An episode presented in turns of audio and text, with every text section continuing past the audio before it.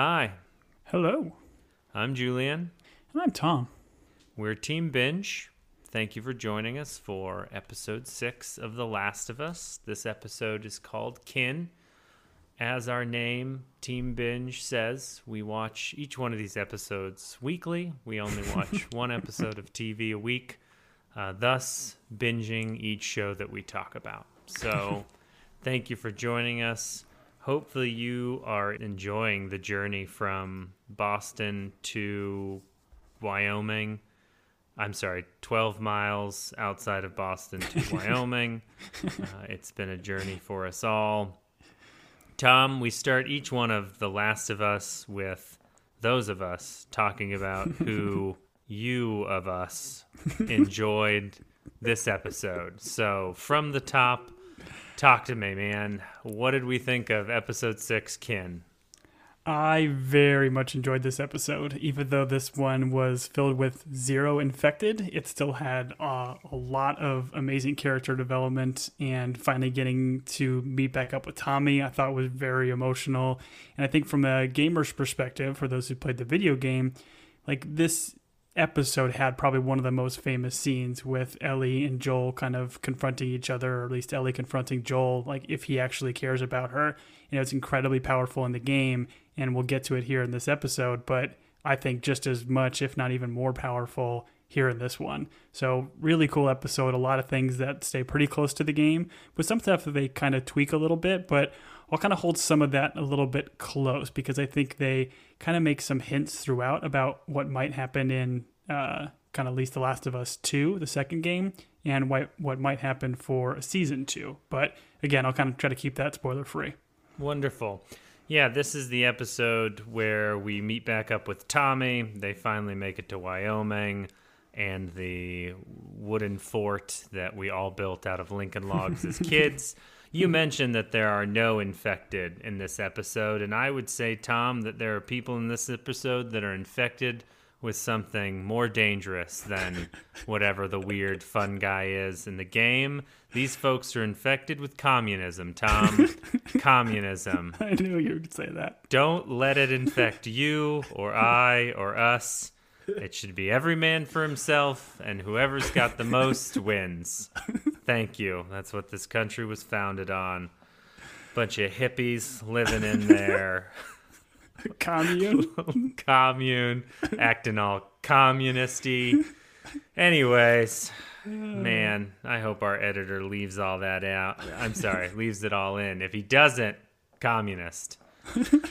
all right, let's dive into it after I've gotten fired up and my grandpa rolled around in his grave a little bit. Did we really need to be reminded of the suicide? That's how this episode starts. They're just like, hey, remember Yeah. how sad it was watching Sam and Henry not make it in the last Mm-hmm. one? Guess what? The Last of Us is going to make us sad one last time, and here it is a suicide. Why'd they do that? Did they need to do that? I feel like it was powerful enough. Um, Yeah, for those I of us mean- that are not binging it, even though, once again, our name says we are. Uh, why did they remind us, Tom? Explain I it to me. Like I I'm mean- five. All right, you've got a lemonade stand. Um, but I mean, I don't know. The idea that this episode is named Kin, and you know that's what happened in the last episode where these brothers. I, I would He imagine the main himself in the head. he can. I'd imagine the main reason is because we have a big time jump here. So they want to just make sure that, you know, even though this is three months later and kind of goes into winter and the snow country and everything, that the audience still understands that this is kind of a, I guess, a kind of a fresh wound, especially for, for, I was going to say just for Ellie, but I think it is just as much for Joel. So it's obviously a very powerful scene and very hard to watch. And I wasn't thrilled to go back to it at the start of this one, but I think I understand probably why they did. Yeah, I don't know that the freshest wound is from Ellie and Joel. The freshest wound in that scene is. Never mind. Uh, I'll move on. We're in snow country, and like you said, it's three months later. We're 12 miles outside of Boston, so they've made it two miles uh, since episode one or two, whenever it was they showed us that creek bed. Uh, the creeks are getting wider with more water in this episode, which uh, it was beautifully shot, right? it's just incredible. Like one of the big things in the game is like you go through seasons. So once like this part in the, the video game, um, the Sam and, and uh, Henry storyline kind of hits, then you do this cut where it jumps forward quite a bit. And I think I don't know if it says winter or spring, whatever the time frame is on it, but it's just a cool like video game kind of thing to show the characters move not only in time but through the long journey that they're on because obviously they are traveling across the country so it makes sense that they would hit all these different seasons and my gosh like all the landscapes the cinematography the wide shots everything just looks so cool and it just puts these characters in a completely different world it's awesome Yeah, no, it's great. And so in this show, there's four seasons. Is that correct? uh, four seasons in a movie yeah Four seasons in a movie. What's your favorite season, Tom, of the four seasons? uh springtime man flowers blooming birds singing Sure, i don't know other things of spring sure. Yeah, yeah, I'm, I'm assuming you're a cold-hearted winter guy, right? I don't like any of them. Um, we stumble upon a cabin where it looks like some people have been living the good life, uh, killing rabbits. I don't know, harvesting snow, uh, chopping wood, just like everyone would want to in this situation. And the bow hunter arrives back to his house, and we get the eye exchange where we know they know something's up, which we know something's up because this is The Last of Us and us are watching. Well, the way they filmed this, they filmed it with the back to the character, so you almost thought for a second here that this was Joel coming back to the house because it was a three month later. They told us that, so they kind of played a little fast and loose to to start. But these people are fantastic. Oh, yeah, no, I never had any doubt that that was not Joel. Very different Okay. build. So I'm sorry that the show tricked you, but for those of us with sharp eyes and detective skills, you're letting it slip, my friend, since the after party. Old sh- gumshoe Tom, no longer. Joel is holding this nice family hostage, as Joel is wont to do. Ellie, with her gun in the upstairs loft, also an accomplice. Who's this little psycho? Who's this little psycho? Is a great line. She called. She's like, they're like a thousand, which was great. The husband, which I don't know that we learned these folks' names, but the husband, who's played by Graham Greene, uh, a actor that we've seen in a ton of different stuff. Um, more, not more recently, but most popular being what? Last of the no. Uh, what was it? Yeah, I think it's in Last Mohicans, right? No, no, no, no, no. No, Dances I'm with getting those Wolves, mixed up. Tom. We made this. We made this mistake earlier. It's Dances Sorry. with Wolves. He's from. You started it. Yeah, Dance no, with no, no, Wolves, on Green. Mile, Wind River, I think, and he even makes mention, I think, of Wind River, like they're on the Wind River, Wind River Reservation, and just a plug for that movie with Jeremy Renner and Elizabeth Olsen. It's a very difficult movie to watch, but incredibly, incredibly well done, and I would recommend that giving that a go. Yeah, you can watch it once. If you watch it more than one time, I'm concerned. Uh, John Bernthal's in it, Mm-hmm. uh, and uh, it's another Taylor Sheridan, kind of along the lines of um, Hell or High Water, which is a wonderful movie that you should watch lots and lots of times. But yeah, Wind River, watch it at least once, be sad, and never watch it again. A lot of funny dialogue here. Uh, you made them soup, which was a great was a great line. She's like, It's "Yeah, cold outside." soup." it's cold outside." Um, just some Her delivery. from Ellie. Yeah, Yeah, Ellie's great, but like, yeah, this lady's delivery is just so great. Just in the chair, all of it is just like eye movement, face movement, very soft and subtle with her words, but great. Like Ellie, yes, uh, talks about the firefly. She's like, there are firefly people. yes. And then they both start laughing. They're just like they're having a great time at the expense of of Joel and Ellie. They don't seem to be that afraid to be held at No. gunpoint. Uh, they try to warn them off about going uh, west. He's like, the best way is west is east. Don't go west of the river. And Joel's like, listen, I don't know how old you are, but you can't go west by going east. So please explain. um, but yeah, there's apparently some stuff happening over the river that no one wants any part of. and of course, the assumption is there's infected or there's something else going on, but we learn later that's Communists. not necessarily the case. It's, it's communism. Yeah. But I love the line here where she kind of says, like, I don't know, is this something more ominous? And Ellie's like, you can't scare me. And she looks at Joel and it's like, well, I scared him because he definitely is. Like, he's afraid of what could have happened to his brother, I guess. Sure. Yeah, I didn't I didn't know how to read into this. I just know that Joel goes outside and has some sort of panic attack. We call those Ted Lasso season 2 attacks.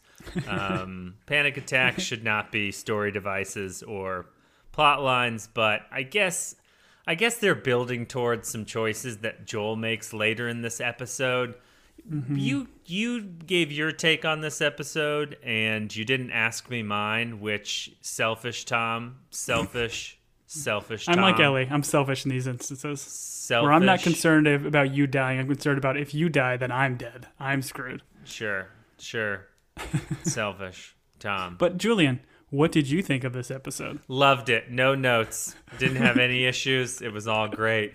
No, my there were some choices that Joel made in this episode that I thought were uncharacteristic. And I see mm-hmm. like that they are trying to build towards him being so scared. But I just I don't know. I, we'll get to it when we have that moment in the mm-hmm. episode. But these I thought maybe he had like heart palpitations in terms of we were going to find out he has some sort of like disease. Um, but they're pitching it as more of like a fear panic attack thing as as we go on. So I don't know. We'll get And to this it. is no, you're you're right. I mean, this is new Thank to the you. game, and All right, you don't need to say anything else. Write it down. Jot down the minute. Tom said you're right. Man, is there any? Is there a sweeter phrase in the English language than "you're right"? Where's my spouse? Can you say it again if I bring her in here? I will not. Uh, all right, Never go again. ahead. It's I like this is interrupted you. I'm sorry. I interrupted you. Go ahead. The second No. sweetest phrase in the U.S. language. That's what we call it, right? Go ahead. Sorry, Tom. No, you're good. But this is due to the game, so I, I'm with you. Like when he first started doing this, I'm like, oh, are they kind of giving him a little bit of like some sort of disease or or condition or something that he kind of has? But I think it's just kind of like Ted Lasso did. It's it's a means to kind of show visibly, I guess, on screen that there our character is scared. But I think ultimately he's he's kind of scared for both because what we find out later is that he's scared to the point that he cannot protect Ellie. Um, and that he potentially lost his brother. So I think both of these are kind of coming to a head because he seems to realize that he doesn't have it in him to keep her safe. Right, right. Yeah, that's both. Yeah, his choices later are both like selfish and unselfish. You could Mm-hmm. argue both sides, but I don't know. I'll save all my thoughts until we get there. Once again, love this Love it. episode, no notes, but when we get to that point, I'm going to have a lot of notes. Awesome. They're trying to cross the River of Death, which I'm assuming is its uh, name that it was given before time. Um, they share a flask of. I wanted this to be water. I thought it would have been funny if she was like, "It's just water," but that's been done in other shows. Um, but her response to drinking, I don't know, moonshine. Who knows what they have in this world? Although this communist, uh, communist commune has a pretty sweet bar that we find later. So I'm interested to know what alcohol production is going on in this world. Yeah, they're probably just still in their own. But yeah, I, I love that Ellie like not only grabs it and says like, "Yep, still gross," but she kind of like uses the lie that like I don't know somebody well older than her would say like, "Hey, I need it just to you know just to get myself warm," sitting Yeah. by a campfire. it was pretty good dialogue. Right, right. Knock the chill out of these bones. Yeah, I'm with you. I'm with you, Ellie. As an Arizonan, I need this whiskey to knock the chill out of the air when it's 120 degrees. She asks, I don't know, we're we're to the point where we're talking about when this is all going to be over and maybe it's the optimism of a child. I didn't really know how to look into this too much mm-hmm. farther than that, but she's like, "What are you going to do? What's your retirement plan when this is mm-hmm. all over?" And Joel's like, "I'm going to raise sheep." she's like, "Huh, okay, that's normal." Yeah, he just wants he wants a ranch, he wants quiet, and he wants somebody that will do what they're told, which is kind of good. But then it kind of cuts back to Ellie, and and she starts doing all this stuff about you know, I've been reading all these books, look into the stars, see the moon, and I, I love this little bit too where she mentions like Buzz Aldrin, Neil Armstrong, Jim Lovell, but then mentions like you know who I love the most, and before she even says it, Joel answers it, which I thought was brilliant, right? Because it just shows that Joel knows and understands Ellie at this point. Like because they've been together for so long, knows that her answer is Sally Ride, one of the first kind of female astronauts. And watching or watching some like after stuff about the show and Neil Druckmann, the guy that made the video game and created it and wrote it, said that this was actually an additional tie-in to the lead actress that played, uh, did the voice work and um, motion capture for Ellie, Ashley Okay. Johnson, Okay. and she's like a huge fan of space. So Neil Druckmann wanted to like incorporate that into the game and have it part of kind of the storyline. So it's kind of cool that they're introducing that here as well. So Ellie's dream is to be an astronaut. She, she thinks the world's going to clean itself up after this thing enough to build rockets. Or are we thinking it's like that guy that thought the Earth was flat and he built his own rocket that eventually killed him? Is that like, are we building like backyard rockets, like those two old men and that lion and Billy Joel Osment? I don't know if that's what that movie was about, but I know there was a lion in it. No, no, no. I got one better. It's the one where uh, the guy that's the marshal that chases down Wesley Snipes. Uh, he then builds a rocket at his farm, and he's like the farmer space guy, right? I do not know. Are you talking about Demolition Man? I don't know what these you're are all movies. These are all movies. Um, Tommy Lee Jones builds a rocket at his farm and shoots it into space, which is what you do with rockets. You don't shoot them into the ground. That would be crazy. Um, like Space Cowboys, all the old guys, the geriatrics go into space. Yep, that's another space movie. Let's just name space movies for the next hour. Armageddon, Deep Impact. Ah, you've done it, and that's all of them. Prometheus. Anyways, I. All right, well, I have to um, ask. I have to ask you now. So, what what is your post-apocalyptic retirement plan? my post-apocalyptic retirement plan. Number one, finish Hooked on Phonics. It's been a dream of mine that I've just never had time to do, but I will. Uh, my second is I would probably be like the blind guy from the book of Eli, where I would, uh, I guess, have a Bible and cut people with a big machete and So take Eli? it from place to place. Is that his name in the in the movie? Pretty sure. Oh. Is there a book of Eli in the Bible? I'm gonna go with no. That doesn't sound right. Although, if you told me every book of the Bible was called Eli, I mean, it's tough to deny. It sounds like a biblical name, but no, I don't think there's a book of Eli in the. There's certainly a character. I think uh, Elisha and Elijah they both called Eli for short. That was their street name. I'm pretty sure you're not supposed to know he's blind in that movie. So, spoiler alert. That movie came out 30 years ago. uh, I don't think. I mean, They've had their chance. Guess what? Guess what? I'm gonna spoil it too. Denzel Washington's the main character. A booyah all right. Anyways, we got way off track. Um, what's your post-apocalyptic rep- retirement plan? And don't say it's my companion as we take the Braille Bible from place to place. Spoilers. I'm not sure what I would do. I would. Uh, I don't know if I'd survive in a cabin in the middle of the woods. I don't think I have it in me. I think I've proven on the recent camping slash hunting trip that we went on that I am not capable of surviving on my own. So I will just find a nice corner, like one of those uh, clickers, and just absorb myself into a wall. Tom is uh, Tom is not giving himself the credit he deserves. He only cut himself several times before we even got on the trip. Um, but that's neither here nor there. He would certainly be able to take care of himself. He's the only one that spotted the animal we were trying to chase down. So he's got eyes like a hawk, that guy. Listen, I did my part. Yep, and then that animal disappeared on us. We have gone off the rails, my friend. We during this conversation where we're talking about astronauts and building rockets on farms and Tommy Lee Jones, Ellie starts to question whether or not like they are going to be able to put together a vaccine if her blood is mm-hmm. the cure. And she then and this is kind of a sad but touching moment. She confesses that she knew Sam had been infected. She tried to save him with her blood. And, you know, Joel kind of comforts her and he's like, listen, there's a lot that goes into a vaccine. Um, I'm not going to go into anything more about vaccines because we'll get that little warning label on Spotify about getting educated, but it is what it is.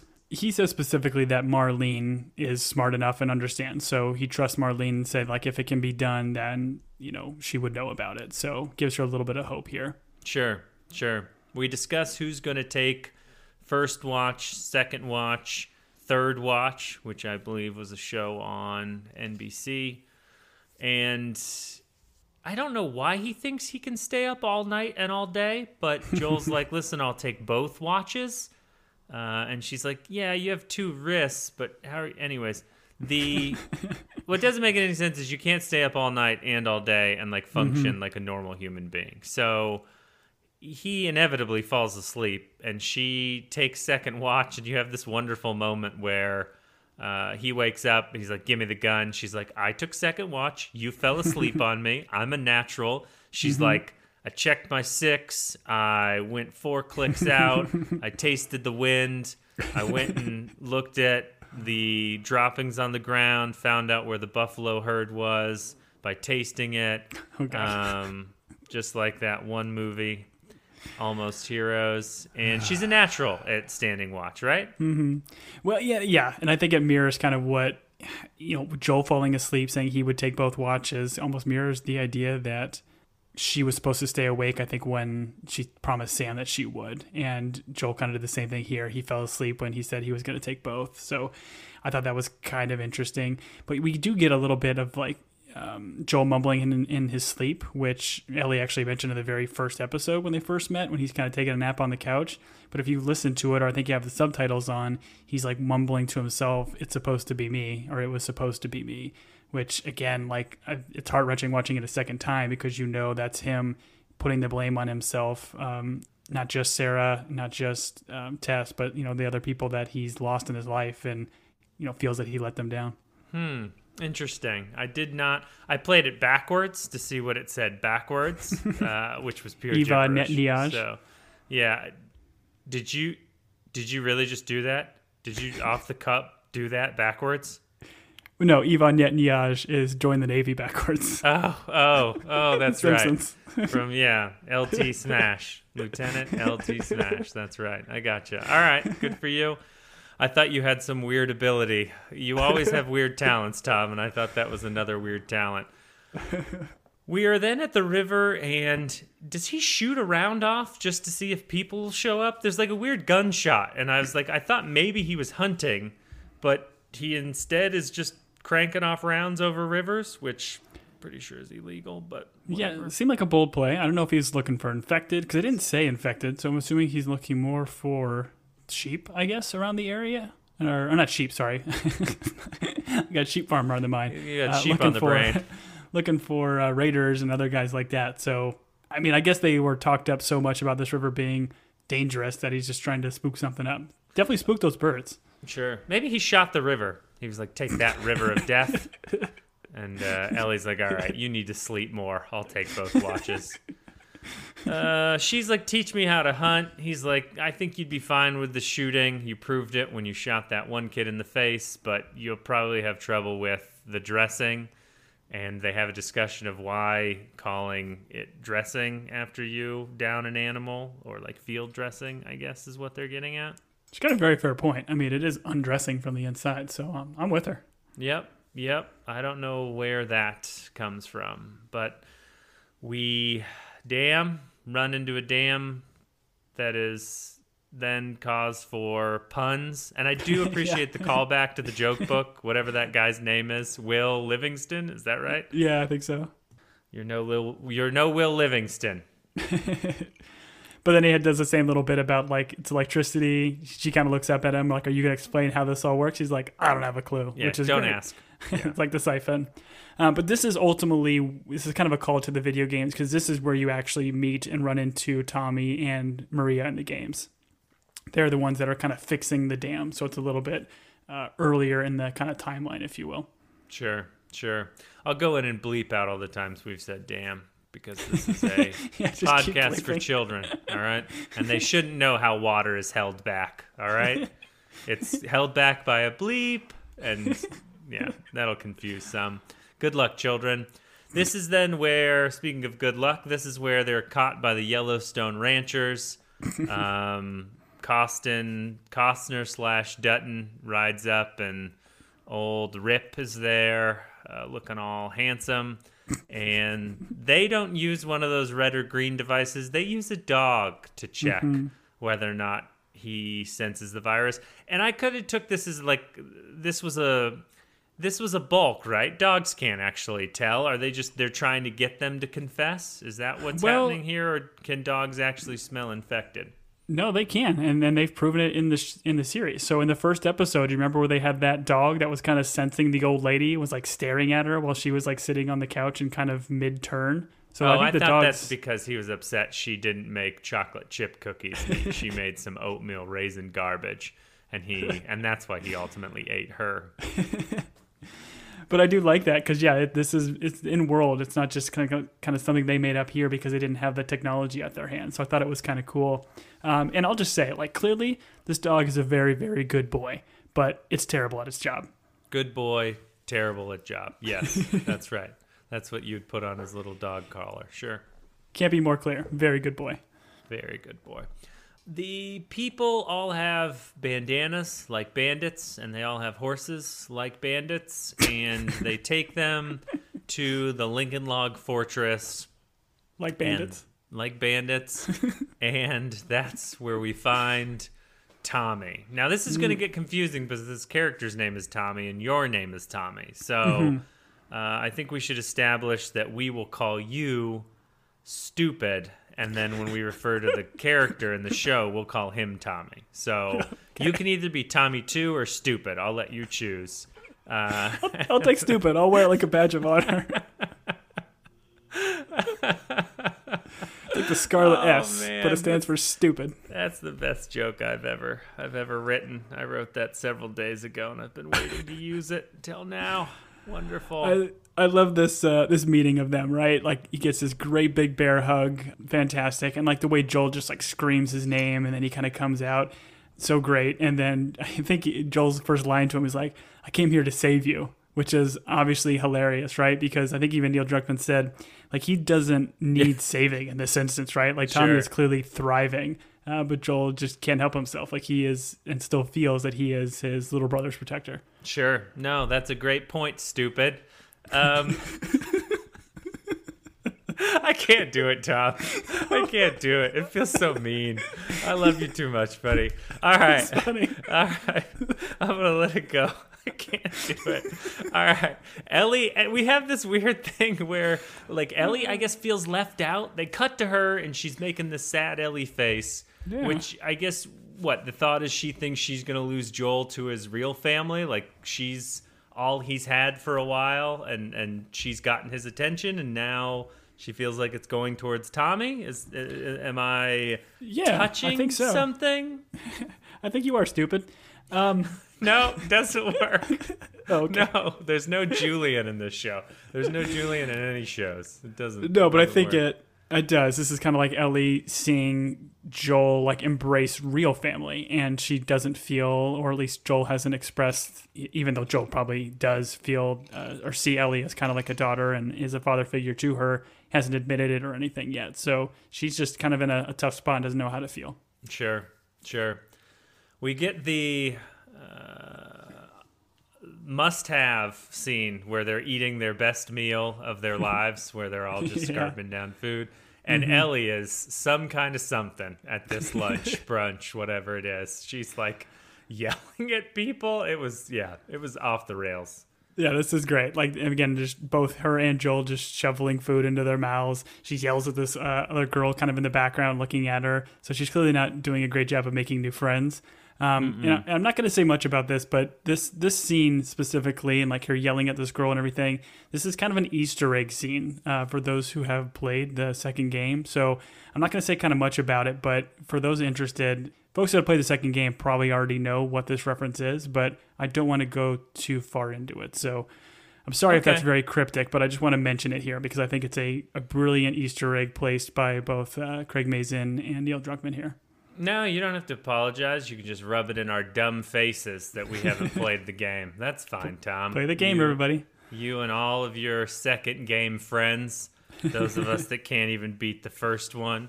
I haven't even gotten past the scene where you stretch the screen out to fit your television. It's so difficult. You're Ellie's still like- wandering up and down the stairs as Sarah. Yes. Can't figure out where the door is. That's exactly right. I want my gun back, which is a great line from Ellie. Uh, Ellie's like, she, she's like, I don't know, spoiled child, off the rails. I want my gun back. What's wrong with yelling at people? She's just like trying to pick a fight, and it's, I guess, kind of a lash out because she feels like she's gonna lose Joel and Tommy, and these people are these people are essentially taking Joel from her. I guess is what's happening. Well, there's Um, no like Emily Post in her world, right? Like she doesn't really know all these like manners and mannerisms you're probably supposed to have. Like Joel was very respectful and was calling Maria ma'am and that kind of stuff. And even like I think at one point said like, "Hey, mind your manners," but she does not really understand that in this world. I'm sorry. Let's backtrack a little bit. There's no who in her world. Emily Post. Who's Emily Post? Thomas. Emily Post, you don't know who Emily Post is? I don't know who Emily Post is, She's but we can say her name several more times. Tom, who is Emily Post? She's like the the book on etiquette. So like anything about like no elbows on the table, uh, which forks go in what spot. I don't know. I haven't read it. Clearly, I haven't read it. I don't have great manners. But she's a very famous etiquetteologist or whatever they are. Interesting. I learned all my manners from the Old Testament. It's the only book I need. Anyways, um, Maria, we find, is in some way related to Tommy, Tommy from the show, not Tommy from the podcast. And the actress that is playing Maria is Rutina Wesley. And I clocked her immediately because I watched like a season and a half of True Blood, but uh, me and my wife could not get past season two because I kept doing impressions of Bill the Vampire and it made my wife angry. And instead of getting divorced, we decided to stop watching the show. Um, Wise choice. so, uh, but no, she's great. I I uh, I wish she was in more things. I don't know that I've seen her in a ton other than this and that.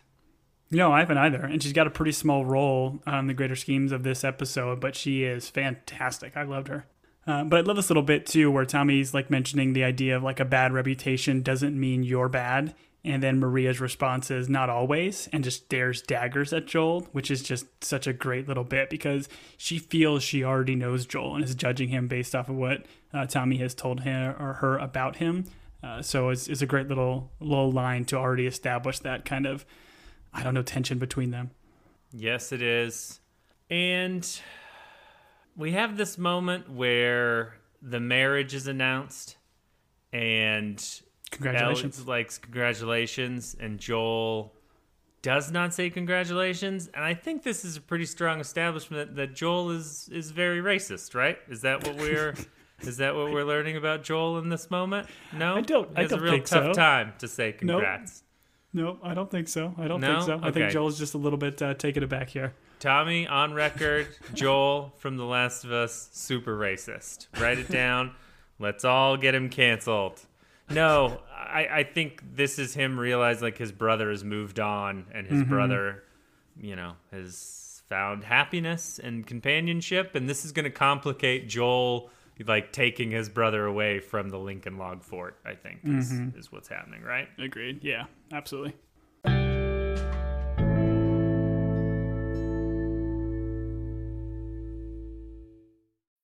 When you need mealtime inspiration, it's worth shopping Kroger, where you'll find over 30,000 mouthwatering choices that excite your inner foodie. And no matter what tasty choice you make, you'll enjoy our everyday low prices, plus extra ways to save, like digital coupons worth over $600 each week. You can also save up to $1 off per gallon at the pump with fuel points. More savings and more inspiring flavors make shopping Kroger worth it every time. Kroger, fresh for everyone. Fuel restrictions apply.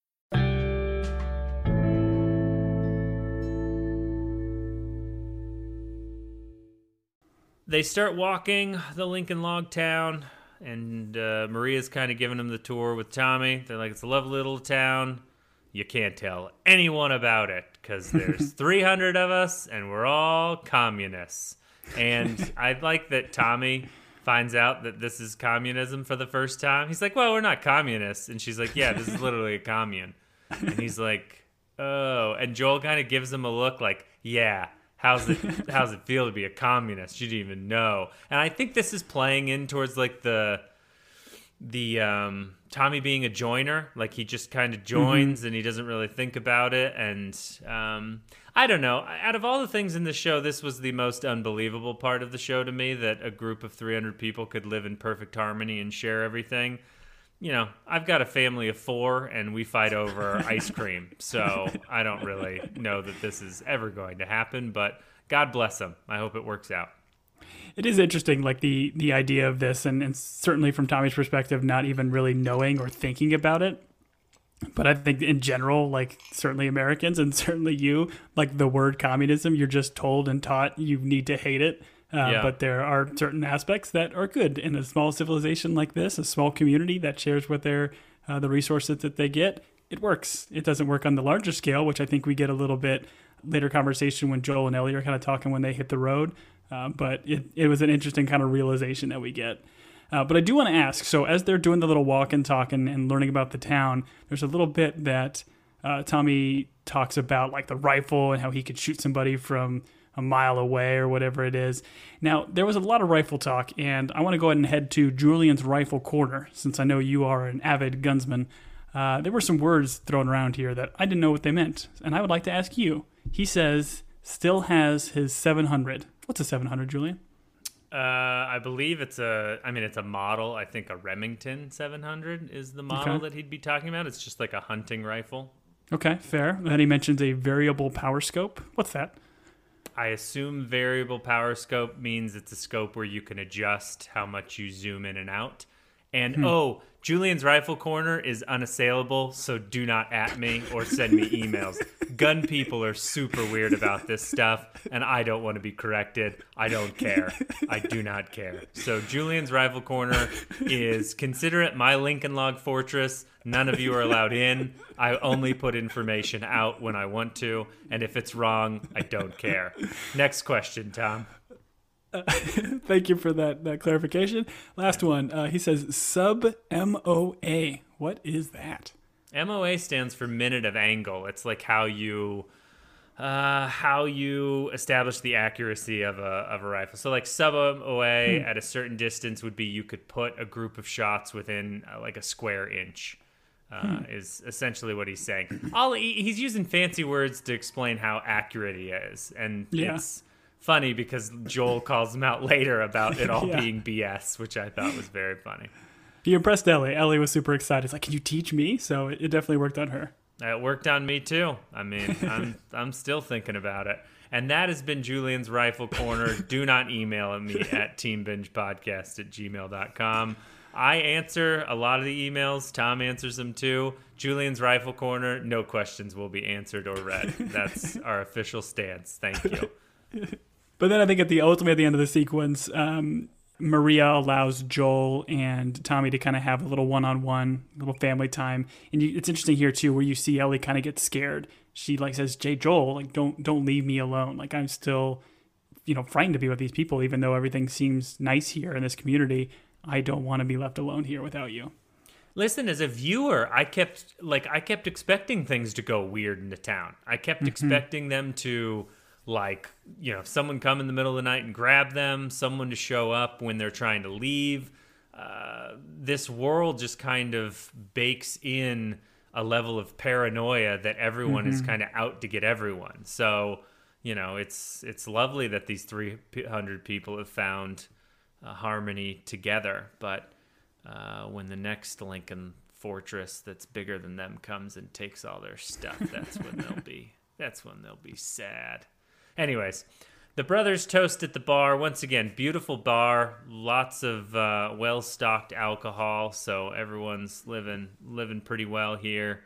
And Joel's like, you got Christmas trees and bacon. It's pretty pretty decent setup. That's all. that's all a man needs or woman needs. Speaking of woman, I didn't understand this part because Tommy's like, "How's Tess?" and he's like, "Oh, she's fine. You know, she's breathing. She's she's very much alive. and Tommy's like, you kept saying that, like doubling down that she was still. He's like, yep, she's still on this earth. still eyes open, can see things, conscious. Still has that explosive uh, personality. yes, yeah, explode. Yeah, very good, very good. She's a real firecracker, a real grenade. She's dead.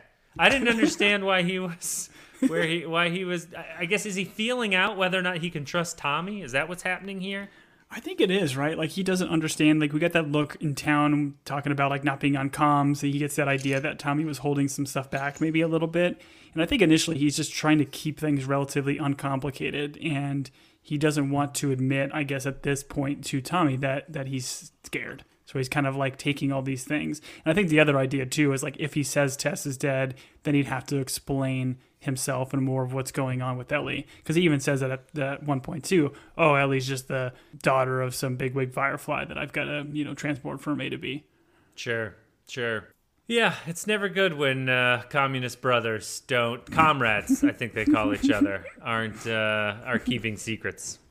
Um, if it's one thing that House of Animals book taught me, it's that you can't keep secret from your comrades. Um, and it's one thing that the exotic dancer from The Office told me is secret secrets are no fun. Secret secrets hurt someone. That's profound. profound. Oh, what a great character.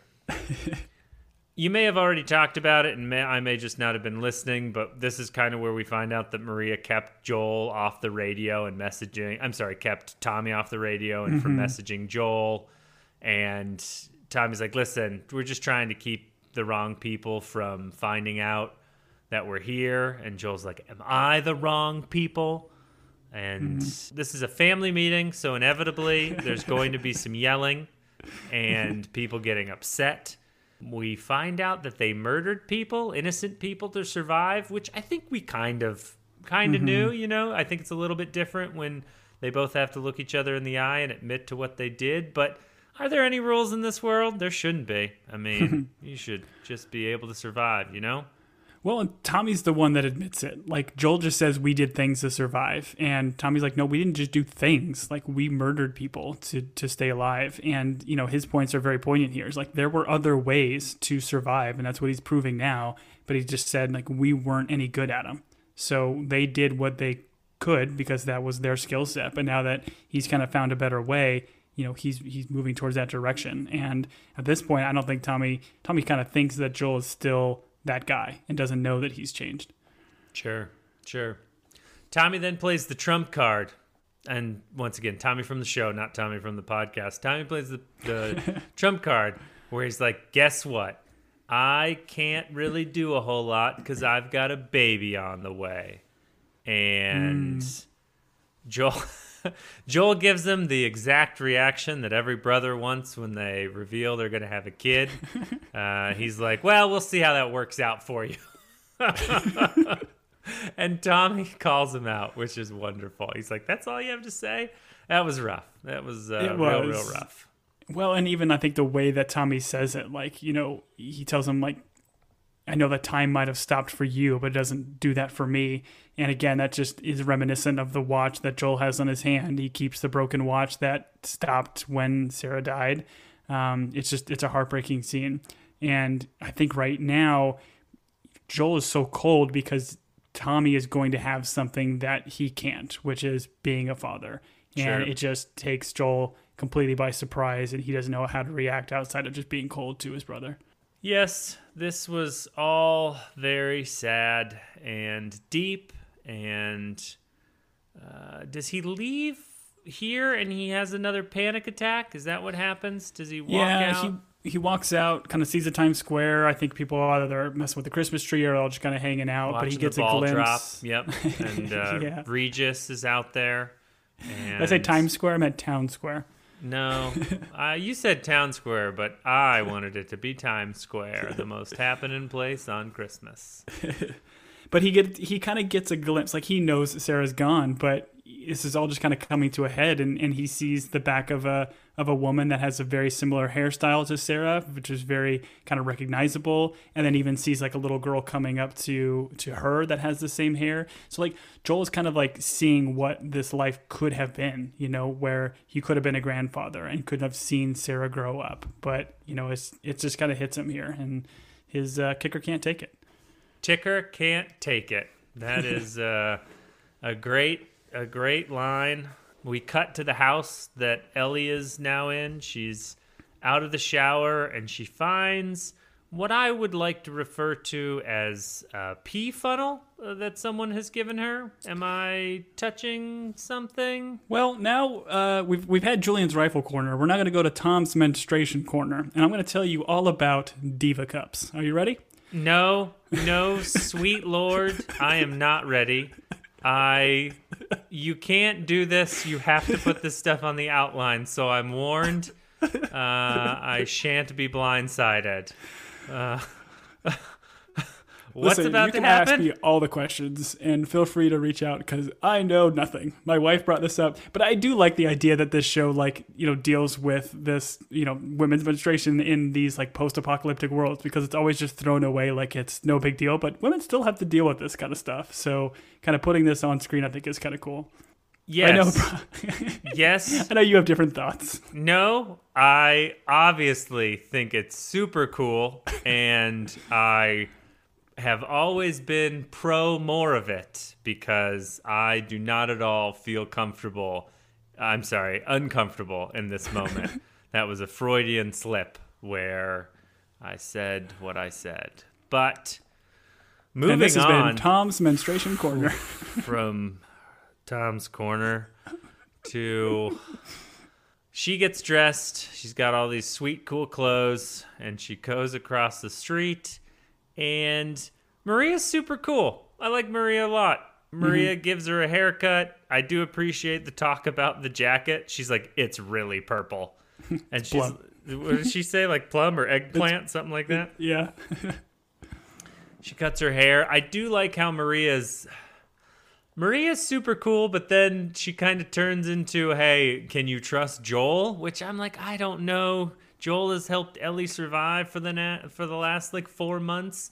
I don't know. You can't really turn her with a haircut and a jacket, but Maria doesn't know Ellie well enough, so we find out that Maria had a son, and this is chalkboarded over the fireplace. And this is then where Ellie finds out about Sarah, right? Because she, uh, Joel had never mentioned Sarah, and this has not been brought up to her previously, correct? No, absolutely not. And it was never told specifically in the game. Like Ellie does kind of find out, which leads to their kind of scene a little bit later where Ellie kind of confronts Joel about it.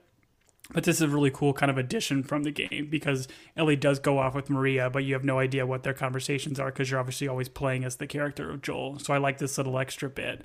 But yeah, Maria's kind of poking and prodding because she kind of knows from Tommy the kind of man that Joel is. Um, and even and Ellie is just going to bat for him. Like, you know, do you know what he did? Like he killed innocent people. It's like, well, he doesn't kill innocent people anymore, or the innocent ones. so like trying to justify it here. But I think it's it's a poignant conversation that's something we should kind of keep in mind of of Ellie still going to bat for Joel even after everything that that he's done. Right, right. Maria's ultimate lesson is just be careful who you can trust. Mm-hmm.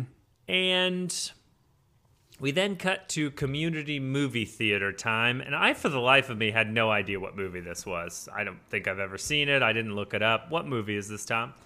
This is The Goodbye Girl. It's a 1977 uh, movie with Richard Dreyfuss. It was apparently one of like their earliest romantic comedies. And I think, I mean, obviously this is past our time, but I think some of the, the storylines kind of parallel what's kind of going uh, on through our characters in, in this sequence and stuff. But I, I don't know enough about it to, to speak well to it. But I do appreciate that this is a community that still like appreciates the arts too, right? Like they're still watching movies, they're gathering together as opposed to everything just being survival, which is kind of cool.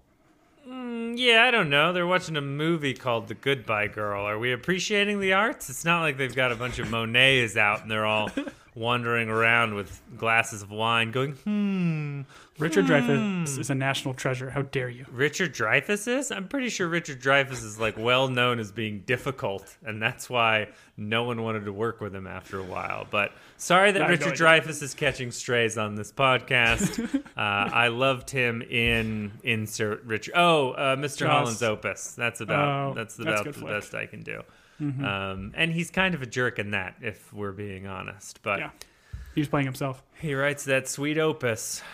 Joel gets some new boots, which Tommy brings him because Joel is in the process of resoling his boots. We see him duct taping them at one point, but Tommy shows up with new boots. Tommy, once again from the show, not the podcast, apologizes.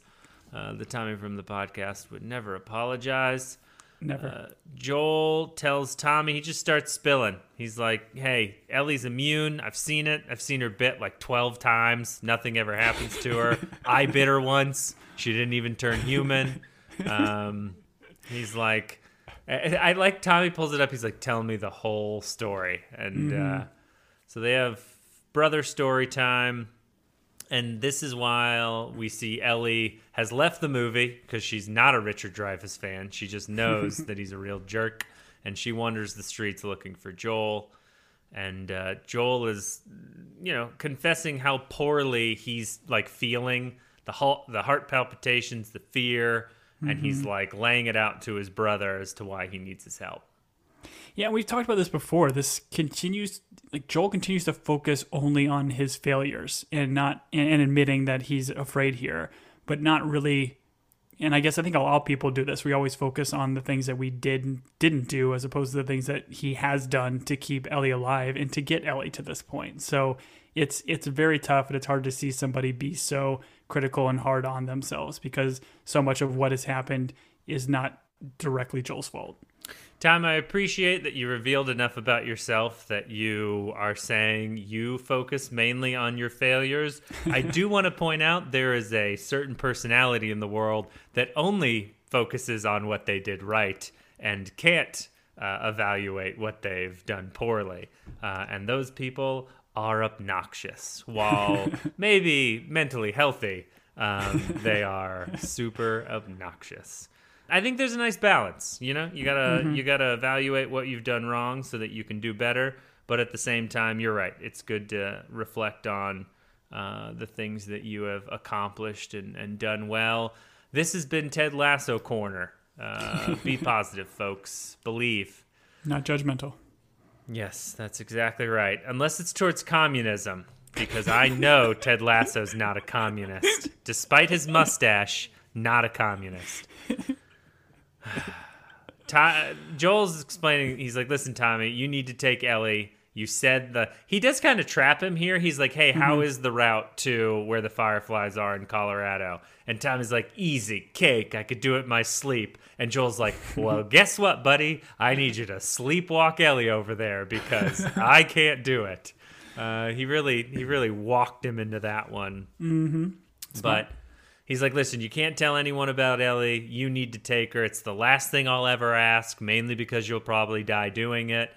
I think, listen, as an older brother, and I'm a terrible older brother, my brother will tell you that. All my brothers, even my older ones, will tell you that. Terrible brother. Um. I think it's very weird to put all the responsibility on Tommy. Like, this is where, like, kind of the uncharacteristic part of Joel and maybe I don't know. Maybe I'm giving him more credit. I guess he didn't want to take Ellie in the first place. Tess kind of forced him. Tess mm-hmm. kind of pushed him along. But like, there's a, for lack of a better word, cowardice is the wrong word. But there is a mm-hmm. like he's making a comfort based decision here where it's going to be too much for him. So he's ta he's putting it on his little brother. And I I did not like this. I I did not. Uh, I don't know. A- Am I being unreasonable here? Was this out of character? And maybe it's different for you because you know how this all goes. But I don't know. Was this a No, choice in the it's- game? Press square and Tommy has to take her. Press triangle and Joel has to go. I, yeah, I No, I'm. I'm no, I'm with you. I think it's a very, very fair point. Like he's, you know, Joel's kind of trying to justify leaving this kid, and I think from Joel's perspective, he just he knows how much he was destroyed when Sarah was killed. And now at this point, Joel sees Ellie as or as a daughter, as like almost a, a new replacement daughter, and like, well, sorry, replacement's a terrible word for that, but you know, a, a surrogate. No, I understood what, he you meant. It's a Sarah. great, it's a great term. I like it. and he just can't bring himself to deal with that pain again of having to lose somebody else this close that he loves. I think it's tough. In and in the games, I think there's a little bit greater of like an age difference too, where Tommy's like a little bit younger and would be a better suit to take Ellie and and finish this journey than it would be for him. But but I'm with you, and I think that's a it's a fair point to bring up.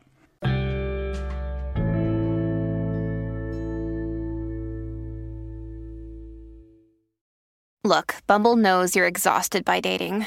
All the must not take yourself too seriously and 6 1 since that matters. And what do I even say other than hey? well, that's why they're introducing an all new Bumble with exciting features to make compatibility easier, starting the chat better, and dating safer. They've changed, so you don't have to. Download the new Bumble now.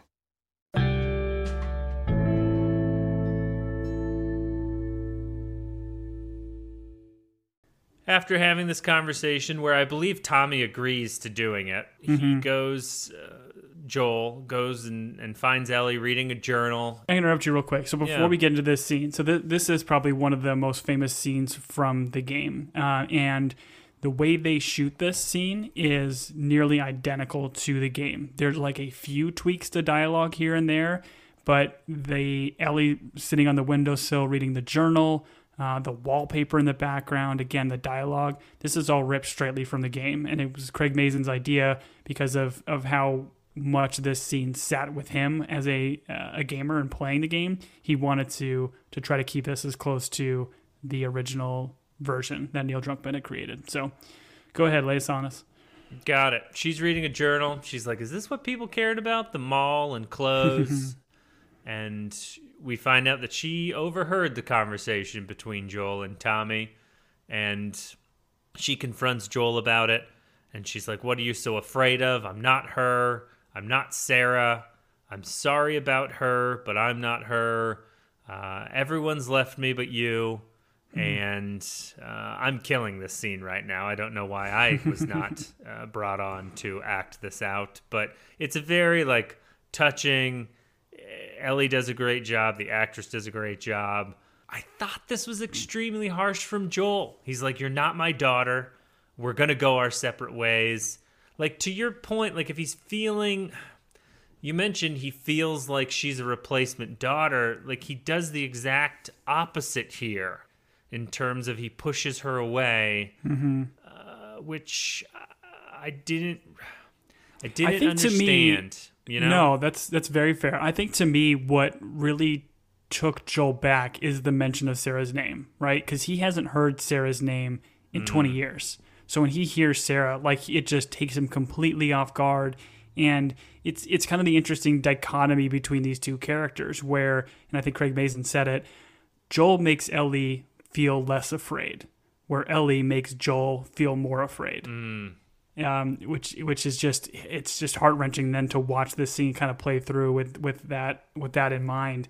And in the game, you know, the sequence ends with some action sequence, right? There's some raiders coming at the door, and you have to fight them off.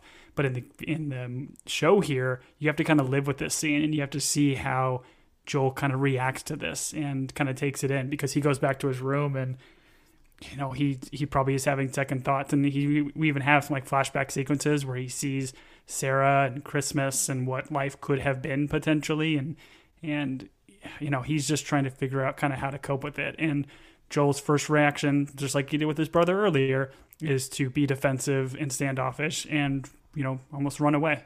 Sure, sure. Two things I would like to say to that. One, you don't think in 20 years they run into a single person who's also named Sarah, and then the person's like, hey, my name's Sarah, and Joel gets like super misty eyed, and Desperado plays in the background, and Ellie's like, Joel, Joel, Joel. And there's like three minutes of him just like looking off in the middle distance. The second thing is do you think Joel is afraid because in this town he's surrounded by communists? And that's been Julian's Communist Corner. Join me next time where we say the Pledge of Allegiance. Um, I do no that that's that's great. I, I do have to ask, like, so from me watching this scene, like I got incredibly emotional, like a lot more emotional than I thought I would. In all honesty, watching this because I, I did recently replay the game and replay this part, and it was semi emotional. I think replaying this, but watching this be acted out, I'm interested from your perspective and what you know from the characters thus far. Did this kind of get you get like kind of emotional and did you kind of really like kind of sense this or was it just kind of another another sequence for you no unfortunately i it felt i didn't buy joel's reaction like this felt Okay. like this felt like a story trying to force these two apart for like for storyline or plot i, I just mm-hmm. didn't understand and i still kind of don't why he's like no we're going our separate ways. Like once again this is one of those moments in a show where it's like you two should say like four more sentences to each other and we may not end on bad terms. Like he should explain how he's feeling and why he's doing this. It it's like hey tommy's younger than me. He's in better health. My chest hurts you know my arms numb um, it constantly tastes like aluminum in my mouth. Like i'm not the guy to take you there but my brother will keep you safe. Like i feel like there's some things instead he like lashes out with you're not my daughter. We need to go our separate ways. You're going in the morning. Like i don't I think know. he did that though, right? Like that was all the preface to it. He he tried to, you know, reason and justify why Tommy is the better person to take you on this journey. But none of that matters to Ellie, right? Like she doesn't trust Tommy. She doesn't know him, even though he is a brother and probably in the back of her mind knows that Tommy will do what his brother says and, and understands it. But Ellie is still so incredibly afraid of of losing seemingly the only person that has cared for him uh, or her in a very long time. Sure. I don't know. I also was like, okay, well, if Tommy's going, Joel can go too. You know, three people on a horse, that's not unheard of. You know, the, the person in the middle's always warm and you just rotate out. Not hard. I don't know. There's a little bit more in the game where like Tommy is he says he'll go, but he's kind of reluctant, and Maria gets incredibly like upset about it because Maria finds out, and you know Joel kind of comes in, which he does here in a bit, where he ultimately decides that he will stay with Ellie and kind of say Tommy, hey, you can stay here, which is you know from Joel's perspective what he should be doing as a brother anyways, not putting his brother into more harm, but to try to keep him protected now that he's got a family. I agree. Yeah, I the way this show is done, I constantly try and guess where it's going, but I was surprised Tommy didn't tell Maria what was happening. I was surprised Maria wasn't there with a bunch of dudes with guns in the morning. like there were a number of ways this couldn't have could have gone. Um, I did appreciate how it played out though. Uh, Tommy Yeah. comes and gets Ellie in the morning. She's already got her Jan Sport packed up. um, Joel's at the horses and he's like, "Listen, I came here to steal a horse 30 minutes ago, and I just couldn't do it." And I do like how this how this plays out. He's like, "You deserve a choice," but and she's like, "Let's go," and she throws the backpack to him. It's just like perfect Ellie. Like I'm not gonna let you finish your sentence. I there's no choice to be made here. I want you. And I thought that was that was great. And so. Joel and Tommy, Tommy from the show, not the podcast, hug. I don't know how I feel about how casually Tommy gives up this Remington 700. Um, but, you know. He's not giving it up, man. fine. He Joel asks he asked specifically, "Hey, can I borrow this?" So he'll bring it back. Yeah, this is a real communist move, borrowing each other's guns. Can we please head back to Julian's rifle quarter? Because once they get their guns and they hit the road, what do we got? We got some rifle practice. Tell me about this, Julian. Yeah, but I, I think I'm with you. I'd like this to be called Julian's menstruation rifle corner. I think that's a good a good roundabout way, just so we're all comfortable with saying that word repeatedly, because Lord knows I am. But yeah, we love get how comfortable it makes you. It's great. we get some rifle practice going on. It's pretty funny because she she does the thing that anyone that shoots uh, for the first time or or can't quite get it, they blame the instrument, they blame the tool, and she's like, "This rifle, something's wrong with it. It's not working."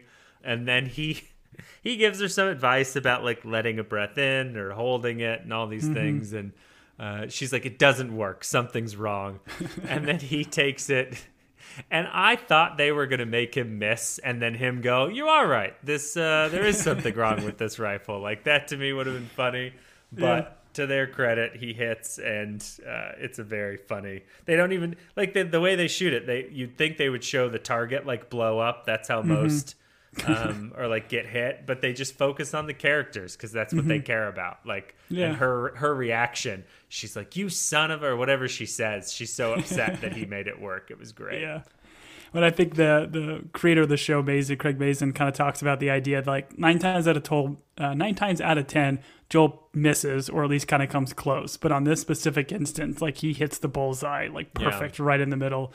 Uh, and it's funny how you know this is almost kind of showing his like super dad powers, where you know instinctively dads have that thing of kind of being superheroes to their kids and Right. you know, this is kind of Joel kind of showing off and almost making Ellie proud of him, and it kind of goes both ways. So it's kind of cool.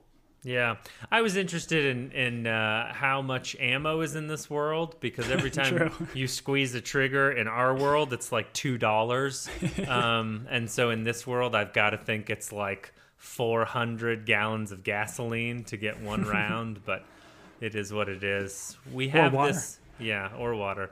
We have this. Yes, if you live in a place without water, good one, Thomas.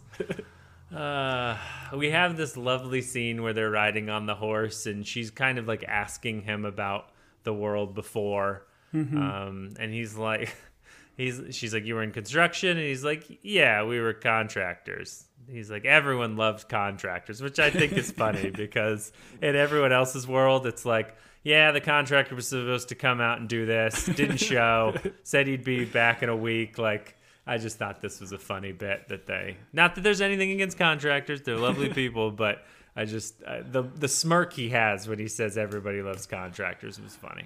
Well, of course, right? Because Joel's playing it off like a joke, but Ellie is none the wiser. So she just un- thinks it's like the coolest thing, and then gives him like the nickname, the Contractor, which Yeah. I'm assuming has got to be a Liam Neeson movie, right? Like, Oh, 100. percent I'm the Contractor. I have a particular set of skills and involves hammer and nails. Yes, that's right. That is definitely it. And that was a great Irish accent you just did there. Very good, Tom. Um, we go into some explaining of football, which is just wonderful. This is actually kind of interesting too. So it's it's it's funny that they're just talking about football, but I think there is a deeper meaning here, and the idea of Ellie ending it saying you're moving in one direction, but then Joel has to add, yeah, but violently, and it's very much what their journey is, right? Like they're moving from one end of the country to the other, and they're doing it violently. So the idea of this small little seemingly kind of throwaway story bit of just explaining the old world has a tie into the journey that they're on. Yep, this game is very much just like a football game. I'm sorry, this show is very much like a football game. I'm assuming the video game is much like a football game too. Yeah, in the video game, you can like you know you get you pick up footballs on the ground and then you can duct tape knives to them and you throw them at zombies' heads. Yes, that's very good. What was the one where they duct tape stuff to? Oh, that's in Three Kings where they duct tape like C4 to Nerf footballs. They throw it in the air and shoot it so it explodes. Oh man, that movie's great too. Um, Joel's explaining college. He's like, I don't know, it's a bunch of young idiots running around trying to find themselves. That's great. Um, she's like, Oh, what do you want to be? He's like, I wanted to be a singer, which I thought was very funny. this is also I was just saying this is another cool bit too, where again the creator of the video games wants to try to tie the main actor that did the voice and motion capture for Joel. His name is Troy Baker, and he's kind of an avid musician and loves music and loves to sing. So Druckmann again trying to incorporate the real life actors into the characters in the game is, is pretty cool. Very cool. Very cool. We see some uh, Jumanji monkeys running around doing Jumanji things. Uh, he's like, first time seeing a monkey. She's like, yep. And uh, it's funny to see her like tick off things that other people would, you know, find normal, but she's seeing for the first time. Yep. The biomedical station has the Firefly sign on it. Uh, I don't really understand. Like, are they being subtle? Like, doesn't everyone know what the fireflies are? Just write fireflies. What's going on here? What do we have to? Who's running around with a stencil and spray paint? Like, is that easier? Um, I haven't thought about that. I think in the next sequence where they actually walk into like the hospital, there's like another stenciled thing in the in the background, but it's not straight; it's crooked. So I just imagine the guy like doing like hundreds of these across. He's like, you know what? I'm sick and tired of everybody telling me to go up and down with these. Yeah. I'm going sideways. Yeah. Did he ever do it? And he's like, ah, that one doesn't look right. And he like spray painted over it, and then he like Yeah. spray painted it again. Uh, and then they drew a smiley face on it. It's actually Banksy. Banksy, that's true. Yes, Those are all Banksy survived in this world.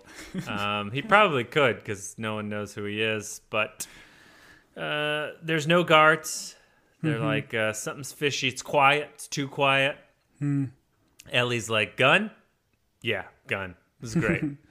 and it looks like the fireflies have cleared out of the old uh, college. There's just monkeys and trash and maps. Lots of maps being very subtle about, hey, we've gone to Salt Lake City. We are here. Yes, yeah, all the little pins kind of saying like they were trying to do something here, it didn't work out, so they're packing up their stuff and they're going to Salt Lake City. And I think you even see a little post-it note on there saying St. Mary's Hospital. So we'll see if they they head in that direction. Classic. Classic St. Mary's Hospital. Some raiders show up outside. They try to go out the back. One shows up. I'm I'm really over. Listen, I'm over people cracking necks in in shows. it's like I'm pretty sure it's like scientifically impossible, but it seems to be a very lazy way. Like Joel's not a superhero. He's a contractor, the contractor. Like how is he how is he cracking grown men's necks? Like I don't know. This was just choke him, you know, or hit him in the face with a hammer. I I, I don't know. I didn't need so violent to crack a neck. Why didn't they beat him to a pulp with a hammer? You know, that's what I. It it is very tropish, the idea of like, you know, you can just punch a guy once and he's just knocked out for as long as you need him to be knocked out for your sequence. Uh, but this is yeah, where we see you know, Joel was battling through the adrenaline here, takes this guy out, but got shanked in the process from this broken bat. And I mean, I'm I don't know much about getting shanked, but if you do, I don't think you're supposed to rip it out. Yeah, no, you definitely you definitely keep it in until the youth pastor can come and be like, "Oh, yes, you got shanked by the popcorn station. Uh, let's go get you an animal-shaped balloon." Um, Sounds like a then- personal story. and then go to the ponies where they ride away, just like Joel and Ellie do. Um, I don't know. Yeah, back to the neck neck cracking thing. It's like uh, they watched it, and he was like strangling the guy, and they're like, "Oh, just insert a cracking sound, and that will explain what happens here." And then the sound guy's like, "Oh, I gotta do this again," and then he like celery out. he like cracks his knuckle. Yeah, celery. That's good. I like that. That's. I was gonna crack a knuckle, but a celery's better. Celery's great. I love it with peanut butter. No, this, this is a big action sequence in the game. And in the game, as opposed to just like one raider kind of like stabbing you, you end up like falling from two stories high into like this bit of rebar that's like popped out, and it, same kind of thing. It gets Joel in the side, but it's it's it's a really cool action sequence in the game where Ellie's kind of holding you on her shoulder and kind of dragging you along while raiders are still coming at you. Um, it's a lot of lot of kind of fun to play, but ultimately ends just how this does of Ellie getting Joel on this on the horse and then booking it, even though Joel is a little worse for wear here. Yep, he seems sleepy. Uh, he seems so sleepy that he falls off the horse and dies. And Ellie is sad, uh, and she says, "Don't leave me." And he says, "I must go to the Grey Havens, where I will see my fathers." And then he dies. so that's how Joel dies, and it was sad. And then the music plays, and we will not see Joel or Pedro Pascal ever again in this life, and we are sad. It is like, and I think I mentioned this earlier, where Ellie's responses here are not like, Joel, are you okay? Joel, are you okay? Um, but she's afraid of having to survive without him. And like, hey, you can't do this. I don't know what to do next. And I don't even know where we just- are. Yeah. Yeah, just absolutely heart wrenching, and she doesn't doesn't know what to do, and then it just boom fades to black. Um, there's there's another little bit here where this episode ends with the same song that ended the first episode. It was "Never Let Me Down Again." It was that Depeche Mode song. Uh, kind of the idea of them playing an 80s song, meaning that they're in, in duress or something kind of bad is going on, which clearly is is the case here. Um, but it's actually sung by Craig Mazin's daughter, Jessica Mazin, which I thought was kind of interesting. Beautiful voice, and it's a kind of a beautiful kind of play on this song because it was kind of more of an 80s poppy song in the first episode, and here it's a much more somber kind of ballad to take out this episode. Yeah, I didn't know his daughter was in Depeche Mode. That's pretty pretty incredible. yeah, so here's the deal. I don't know if he's dead now. I just know that how these shows go, eventually he has to die. So if he dies in this episode, not going to be surprised. Eventually he's got to die. That's just characters like Joel don't live to be sheep farmers. That's my stance. And I know you can't say anything because you Nope. know how this all ends. But Julian's Julian's prediction is uh, everyone dies, the infected take over, they build a society, they become communists, it doesn't work, they all die, and we learn one more time that communism is not sustainable. That has been Julian's capitalism corner. Thank you. Uh, brilliantly done. I'm pretty sure fungi are communists, though, right? Don't they like share the ground and resources? I could be wrong. That one in Oregon definitely is. Oh, you're talking about the plants? Yeah, like the actual mushrooms.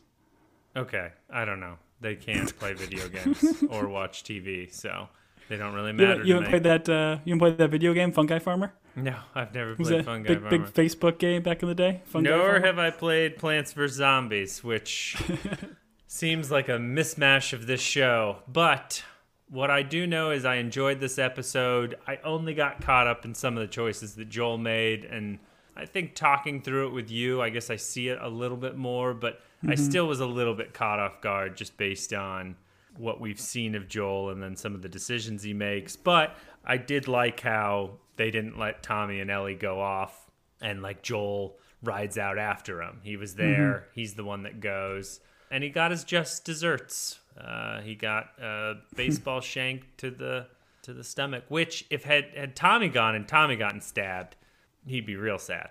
Joel would be real, real sad. So I think this worked out how it was supposed to. The right person died. The right brother died. Um, and I'm not talking about the people that created planes. Um, all right, I enjoyed it, Tom.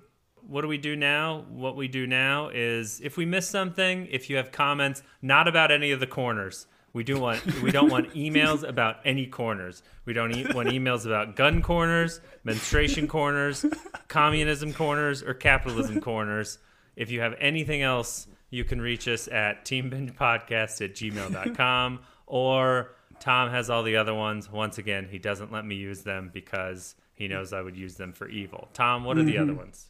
Yeah, Team Binge or Team Binge podcast. We're active on Instagram and Twitter. So join the conversation. Uh, it's been been fun, and we appreciate those folks that have been been following along. And as always, if you have the time and you enjoy what we do, we always appreciate you guys going through Apple Podcast or the podcast of your choice and giving us a rate or review. It's always fun, and we we appreciate when you guys do that as well.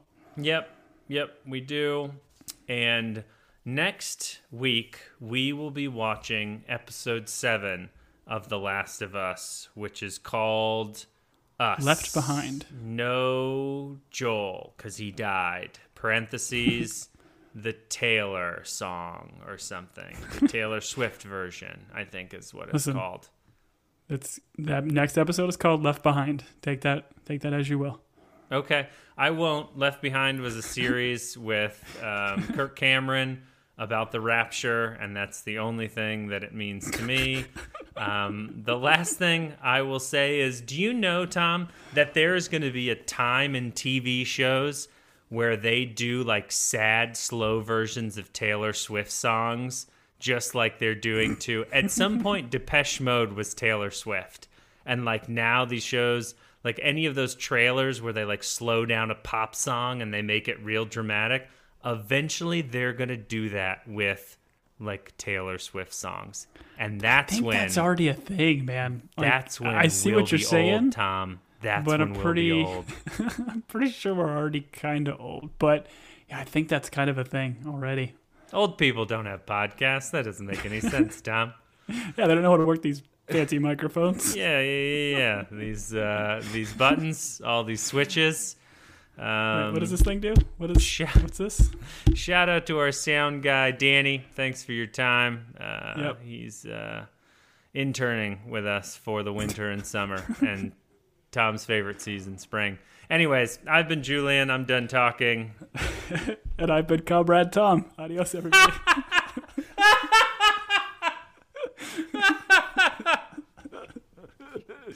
Uh, all right. I think this is our last podcast, Todd. Good night.